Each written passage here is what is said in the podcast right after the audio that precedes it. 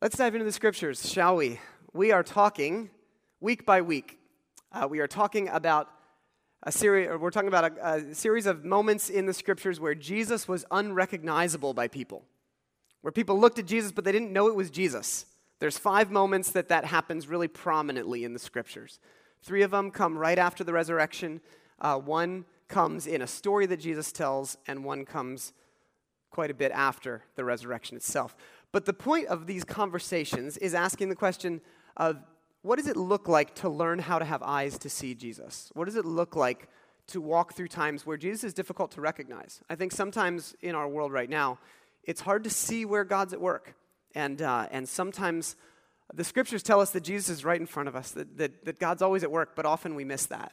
And so we're taking a look at these stories and saying, what were the characteristics of those who eventually did recognize Jesus and why did they miss Jesus? So, two weeks ago, we looked at Mary uh, in, in front of the tomb at the garden, and she, or at, um, at, at the, the burial site, and she sees Jesus as a gardener, but doesn't know it's him. And we talked about what it means to, to walk around with assumptions of death.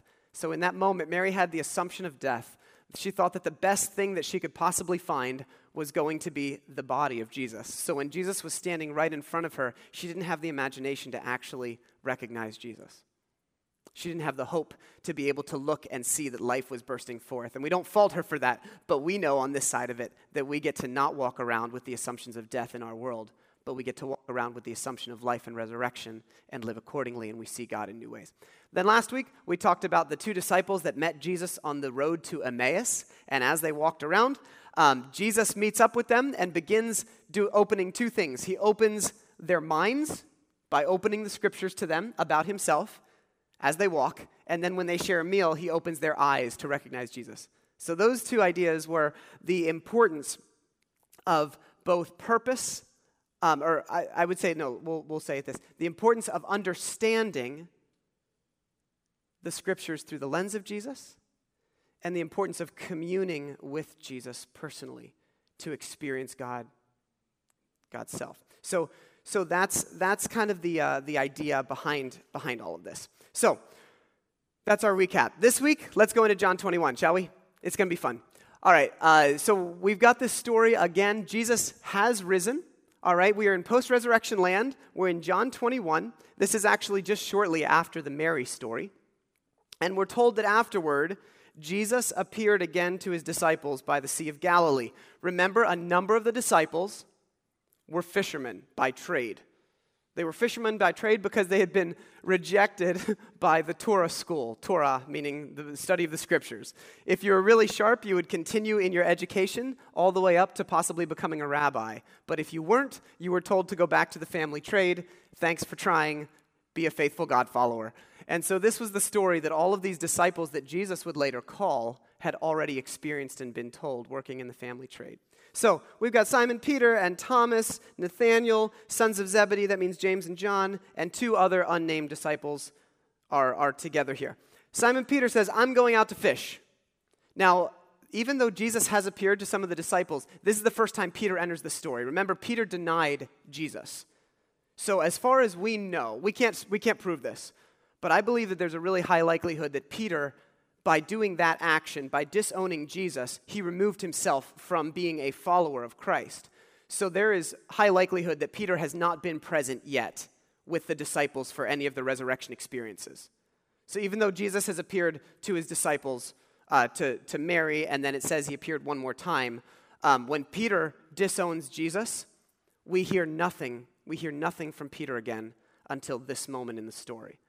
So Peter is back with the disciples. We don't know if he's seen Jesus or not, but he certainly hasn't spoken with Jesus at all since he said, I don't know the man. Okay? And, uh, and he says, I'm going out to fish. I'm going to do the thing that I've always known, the thing I'm most comfortable to. Do you, ha- do you have moments where when you aren't sure what to do, you go back to something that is so familiar that just is, I just need to go to this place or I need to I need to, um, I mean, for me, it's I need to go out into the woods. I need to go for a run. When I don't know what to do, I just need to get away because that's a familiar thing that's been a part of my life for 25 years. So, what are these, what are those things that you say, I'm just going to go and do? Peter says it's fishing. I'm going to go clear my head. And as often happens when you're not in a great spot, they don't have a good experience. So they go out, and he's got some other disciples with him, and they go out, and they, it says that night they caught nothing. So they're out, they're out fishing all night, and they're catching nothing. Early in the morning, so we're thinking as the sun is slowly starting to rise during the dawn time when fish ought to be biting but still haven't, and they're not biting because they're casting nets, so they're not fishing with worms. But uh, fish ought to be flocking, schooling, schooling, flocking is birds. Okay, now we're on track. And so, anyways, they're not catching anything, and they're pros. They should, they should know what they're doing. Early in the morning, Jesus stood on the shore, but the disciples didn't realize that it was Jesus. Okay, so here's our moment. So Jesus is there post resurrection. Somehow he doesn't look exactly the same. There's a lot of mystery with this, with the resurrected Jesus. Still very human, bears the marks of, of the crucified Christ, but is also different. And, uh, and so, anyways, he's on the shore. He's fairly far away, but we can we can surmise that for some reason the disciples don't, don't recognize him. Maybe because of distance, but probably because of something else.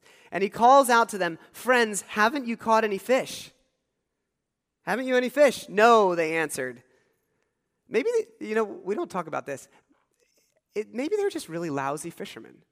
Like, they, they, had a, they had a tough time. Maybe they're just bad fishermen their whole lives. And, uh, and, and so Jesus wants to, to help them out. But nobody ever talks about the, the lack of skill that maybe Peter had as a, as a fisherman. Maybe it was not the right way to, uh, to try to make a living for him.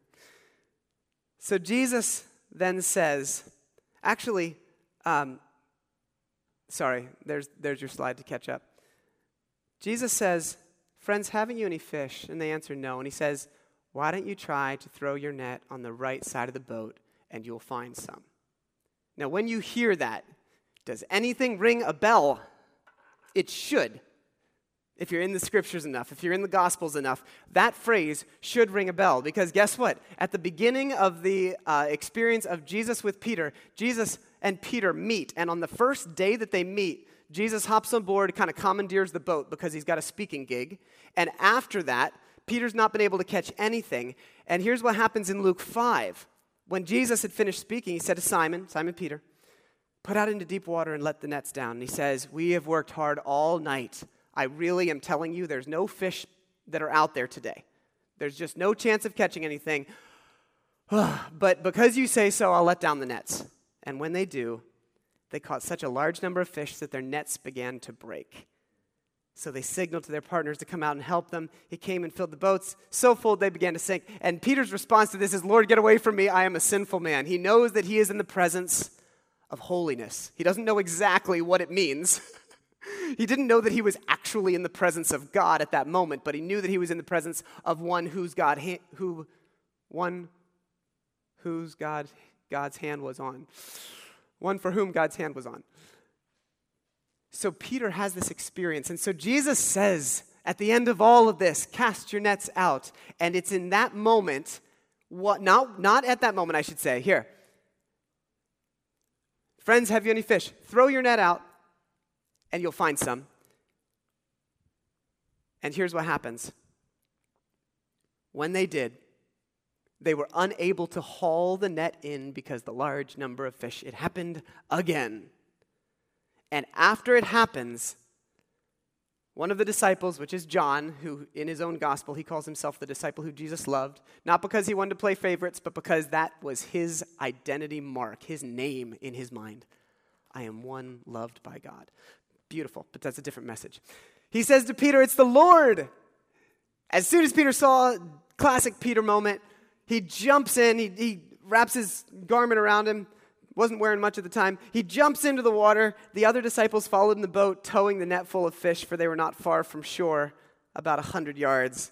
When they landed, they saw fire burning coals there with the fish on it and some bread. We're going to get to that in a moment. But I just want to talk about, about something here. First of all, Peter's excitement is so beautiful in this moment because Galileans were known as horrible swimmers. They hated the, they hated the sea, they hated the ocean. Even the fishermen community didn't like going in the water because water was chaotic and there were things under the surface that you couldn't see. So even those in boats, not great, not, not a love of swimming. And so I can just kind of imagine Peter jumping in because he's so excited, but he's not a great swimmer, and so it's only a few a few seconds later before the guys in the rowboat catch up to him. But he was just so excited that he wanted to wanted to get to the shore. They're like, Peter, do you want to just jump back on and we'll take you the rest of the way? It's, no, no. It probably didn't happen like that, but I love Peter's personality that comes out in the scriptures, and I love imagining his excitement. So, anyways, what's behind all of this? The disciples, they recognize Jesus full of awe and wonder. And up to this point, there's two things that bring about their recognition. The first thing was really, really simple. When Jesus told them to do something, they obeyed. They listened. We, in our world, we often say seeing is believing, right? You're all familiar with that phrase, all right? But in, in the kingdom of God, in the Gospels, doing is often seeing. All right, follow me here. So, so instead of just seeing is believing, doing is what often allows people in the Gospels to see. It's once we experience, once we participate in something, we start to see who God is. That's o- obedience often comes before the encounter. That's why inviting people into kind of church compassion expressions, that needs to be one of the first steps that we do with people as they're exploring faith. Come and serve with us. Come alongside us. Come and participate in the kingdom, and then you might actually get a taste for how good God is. Uh, one of the things that we've talked about at LifePath for years is that one of our values is that belonging comes before believing. Many people have had church experiences, unfortunately, where believing must come before belonging. I have to agree and believe everything, and then I'm welcomed into the group. And if I don't, if I have questions, if I ask the things that I'm not supposed to be asking in church, then I'm kind of held at arm's length and I don't feel like I can actually belong. But when we invite people to belong with us, come and participate in community life. Come and pray, even if you're not sure God is there. Come and serve, even if you don't know why that's so important to us what ends up happening is you end up getting an experience of how God designed you to live, and it begins to open your eyes to the beauty of the living God. And so we have these things happen where first we invite people to do. Jesus tells us to do these things. So let's participate in them and do them. And then when we are doing them, often our eyes will be opened and we will start to see how good and beautiful God is. This is why obedience matters. This is why taking the teachings of Jesus matters so much. Um, we get to see a taste of how good God is and God's kingdom is, not when we learn about it, but when we participate in it. It's an experiential kingdom.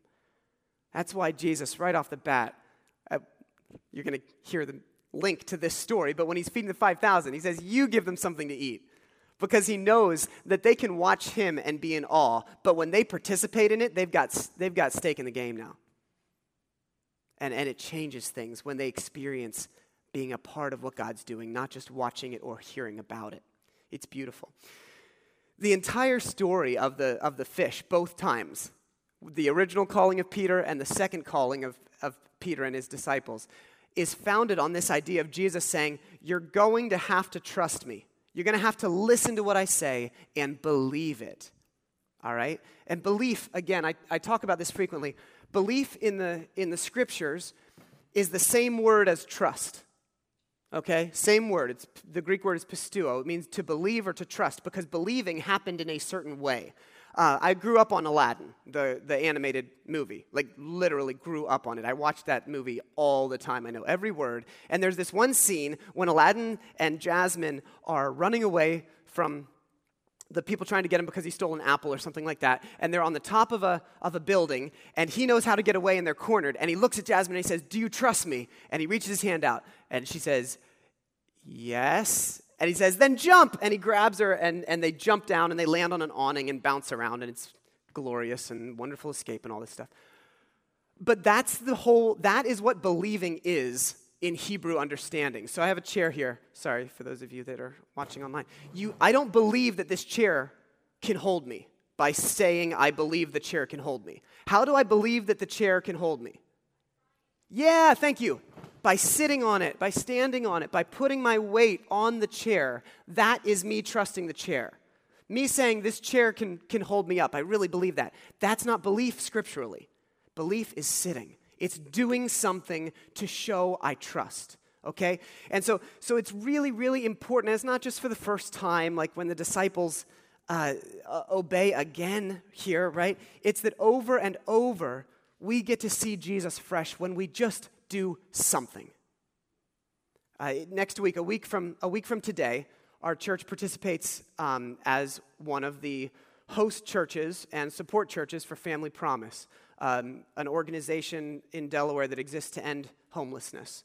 And, and our job is fairly simple. We support families that are in the program by bringing meals to them one week every three months each night and getting other, other necessities and taking care of a few uh, extra, extra things. All right? It's, a, it's um, for most of us, I say most of us because Henry and Joan lead this group and they give an enormous amount of time and energy. For most of us, for most of us, I give a couple hours one night every three months. Okay? So I'm gonna let the accolades be given to somebody else. But listen to this. This is the important thing. See, I, would like to admit that this is some kind of massive life commitment that requires me to lay down my life and, and act like it's super, you know, praiseworthy and sacrificial. Um, but it's not. It's a small little moment of saying, Jesus told me that primary calling for Christians is to love and care and serve the poor. So here's one way that I'm going to do something very small. And even when I don't feel like it, even when I try to come up with an excuse because my week is busy or I'm exhausted or it's complicated with children, a pro tip being homeless is complicated with children too. But even when I want to talk myself out of it and be like, oh boy, we've got to make a meal for Family Promise this week or deliver, deliver it or whatever, when I show up, so does God always. Not in some preach worthy story, but in the little moments of realizing that at that small moment I'm aligning myself with the teachings of Jesus and I see and feel and sense God's presence in a real way. Because that's what happens when we do something. Kids, I, I encourage you, if you want to get to know Jesus better, do something kind for somebody. Even when you don't feel like it. Write a note. Say something nice. Help somebody out. Pray for someone. You won't believe what that will do to your faith. You, you won't believe what it'll do. Sometimes you will feel God's presence just by doing something like that because you listened to how Jesus told us to live. Adults, same thing applies. We are in a world that is so full of views, so full of views and so barren of action. If you feel like you're not seeing Jesus, obey. Read the Gospels. Do something that He said to do. Something real, something that requires you to act in some way. We need Jesus to set us free from these cycles of kind of purposeless action or, or inaction. I have a friend. Um, I have a friend who uh, she's a pastor in Chicago, and she's been working on this kind of cycle of purposeless action. And I think she's super sharp, and uh, and I think it can help us understand the ruts that we get caught in. Because when we figure out what, what am I supposed to do, we often cycle back and forth between two things. Number one, let's start on the upper side. Do whatever I want. Okay? So i am going to do whatever I want, and then eventually I'm going to feel bad about it. because whatever I want often kind of makes me feel yucky. It's overindulgent or it's lazy, or even if I'm going after my bliss, I feel like it's so focused on me and, and my needs all the time that you can feel you can feel the lack of meaning in some of it if all that you're doing is going after what I want. Just me, just my desires. And, and you sense that. And so then you get into this cycle of blame where you blame yourself and you feel lousy. And so then you change it up and let me do what everybody tells me to do.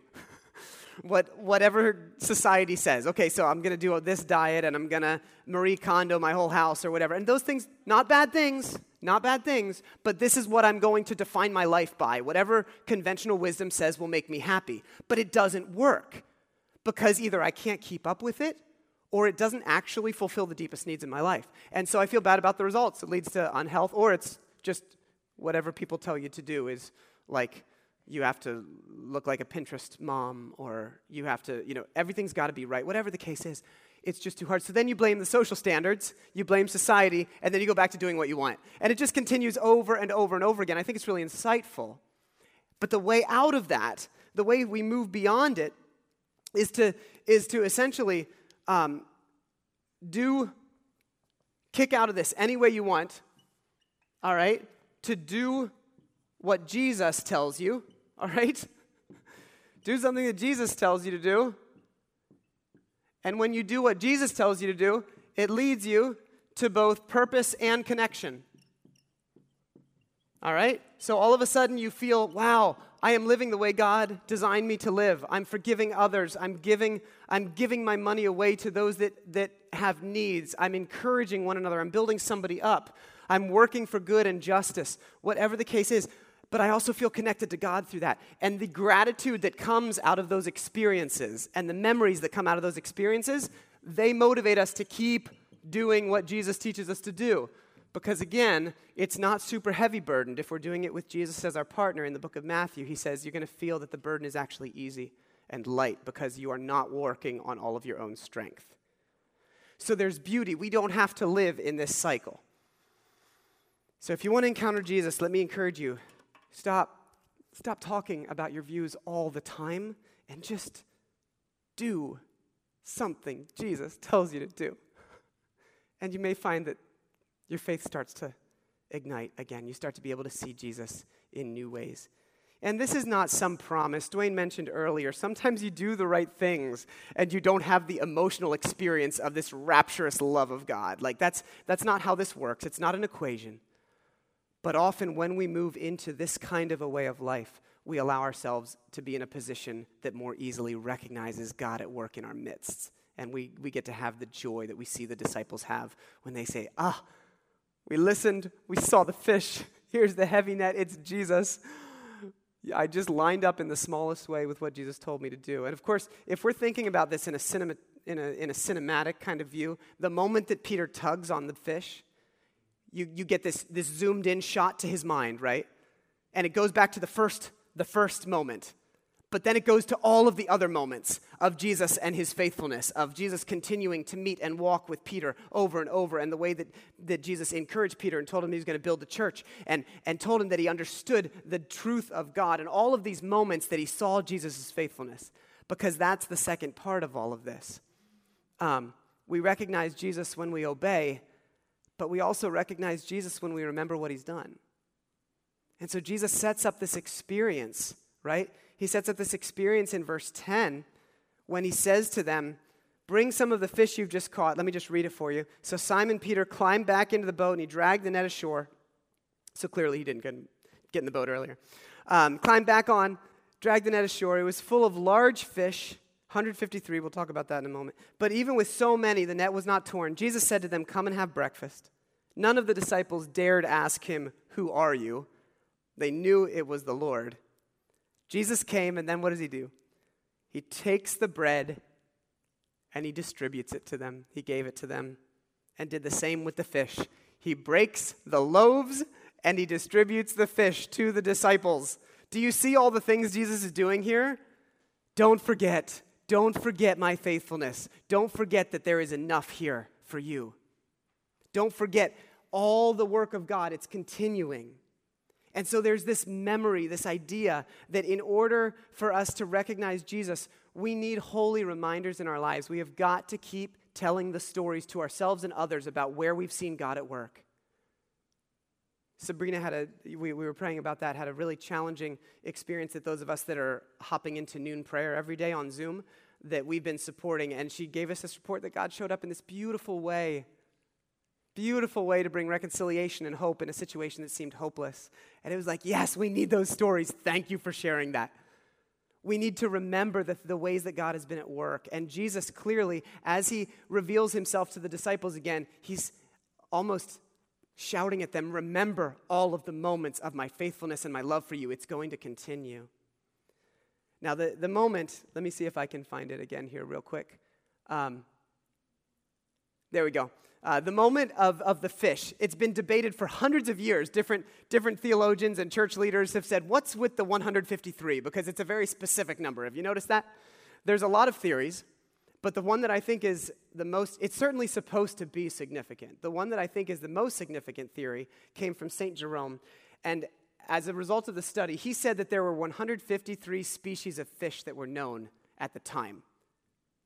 And so, by saying that when they hauled in the net, they had 153 fish, it was intended to symbolize that they had caught all of them, that it was the entirety of all that existed that was being brought into the net and brought in. And remember, Jesus tells his disciples earlier, he tells Peter, I'm going to turn you into a fisher of men. And so it's almost this glimpse that he says, Peter, you're maybe maybe two things are happening. Number one, maybe he's saying you've caught all the fish. you've caught every species. You're done with that. Come and actually let me continue to lead you to fish for men, to, to bring in people into the kingdom. But there's another theory that you could look at it just as easily and say that the glimpse is that God is not done bringing all nations into the beauty of his kingdom, all peoples, drawing them in. Nobody is overlooked or, or not seen by God. And the disciples' job is not done.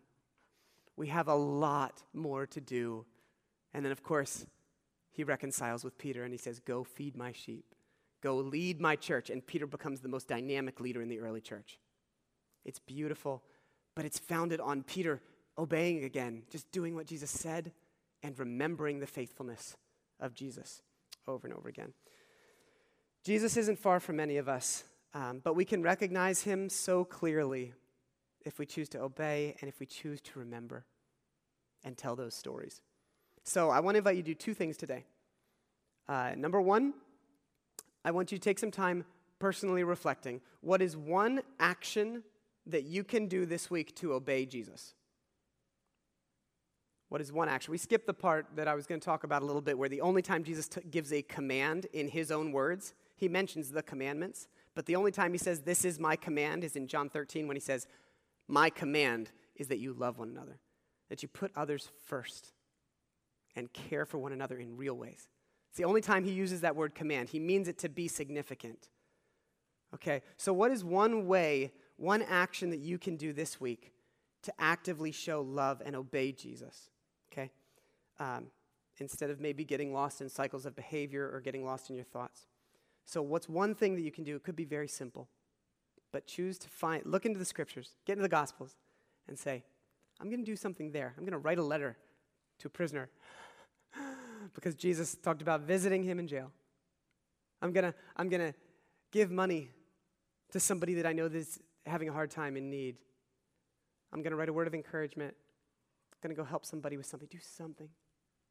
Okay. And then the second thing is I want you to remember a time when you saw God's faithfulness in your life and tell that story to a loved one or a friend. Okay? Today. Today. Maybe on the drive home if you're here with other people. Remember one moment where you saw God's faithfulness at work and tell somebody. Okay? Just share it. Not just you can even say my pastor's making me do this stupid assignment. You say that. You can use me. I tell my, my kids that they can use me as the bad guy anytime they want. You can use me as your excuse. My parents won't let me go. If you don't want to go to a friend's house, say, my parents won't let me go. No problem. Use me.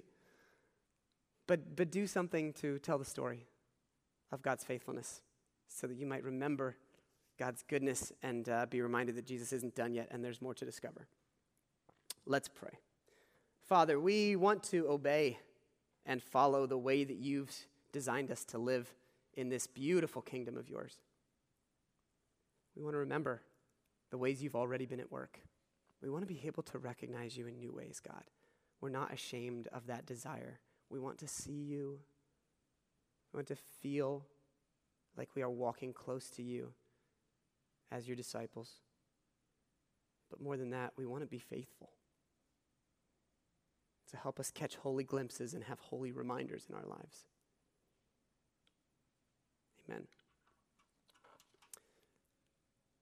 Can I tell one 30 second holy reminder that I really wanted to say? Tomorrow we reach six years of our first gathering at Aspira here.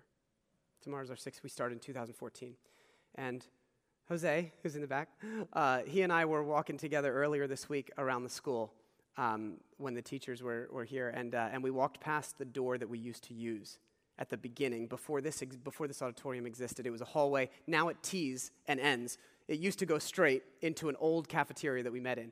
But I, I told him the story that this, this is the entrance we used to use. Every time I walk by that door, and I don't walk by it that much anymore because it's on the opposite side of the building. Every time I walk by that door, I remember the first time I walked in, and I remember God's faithfulness in opening doors over and over and over again for us to form meaningful relationships with this amazing school community and to serve and care for students and for staff and to pray and how they've been an encouragement to us and all the doors that have opened from something that we just couldn't find a place to stay to, to meet at. That was all. So that's a holy reminder that door. Maybe you've got holy reminders that you need to make a note of in your life where every time you walk by it you just remember god's goodness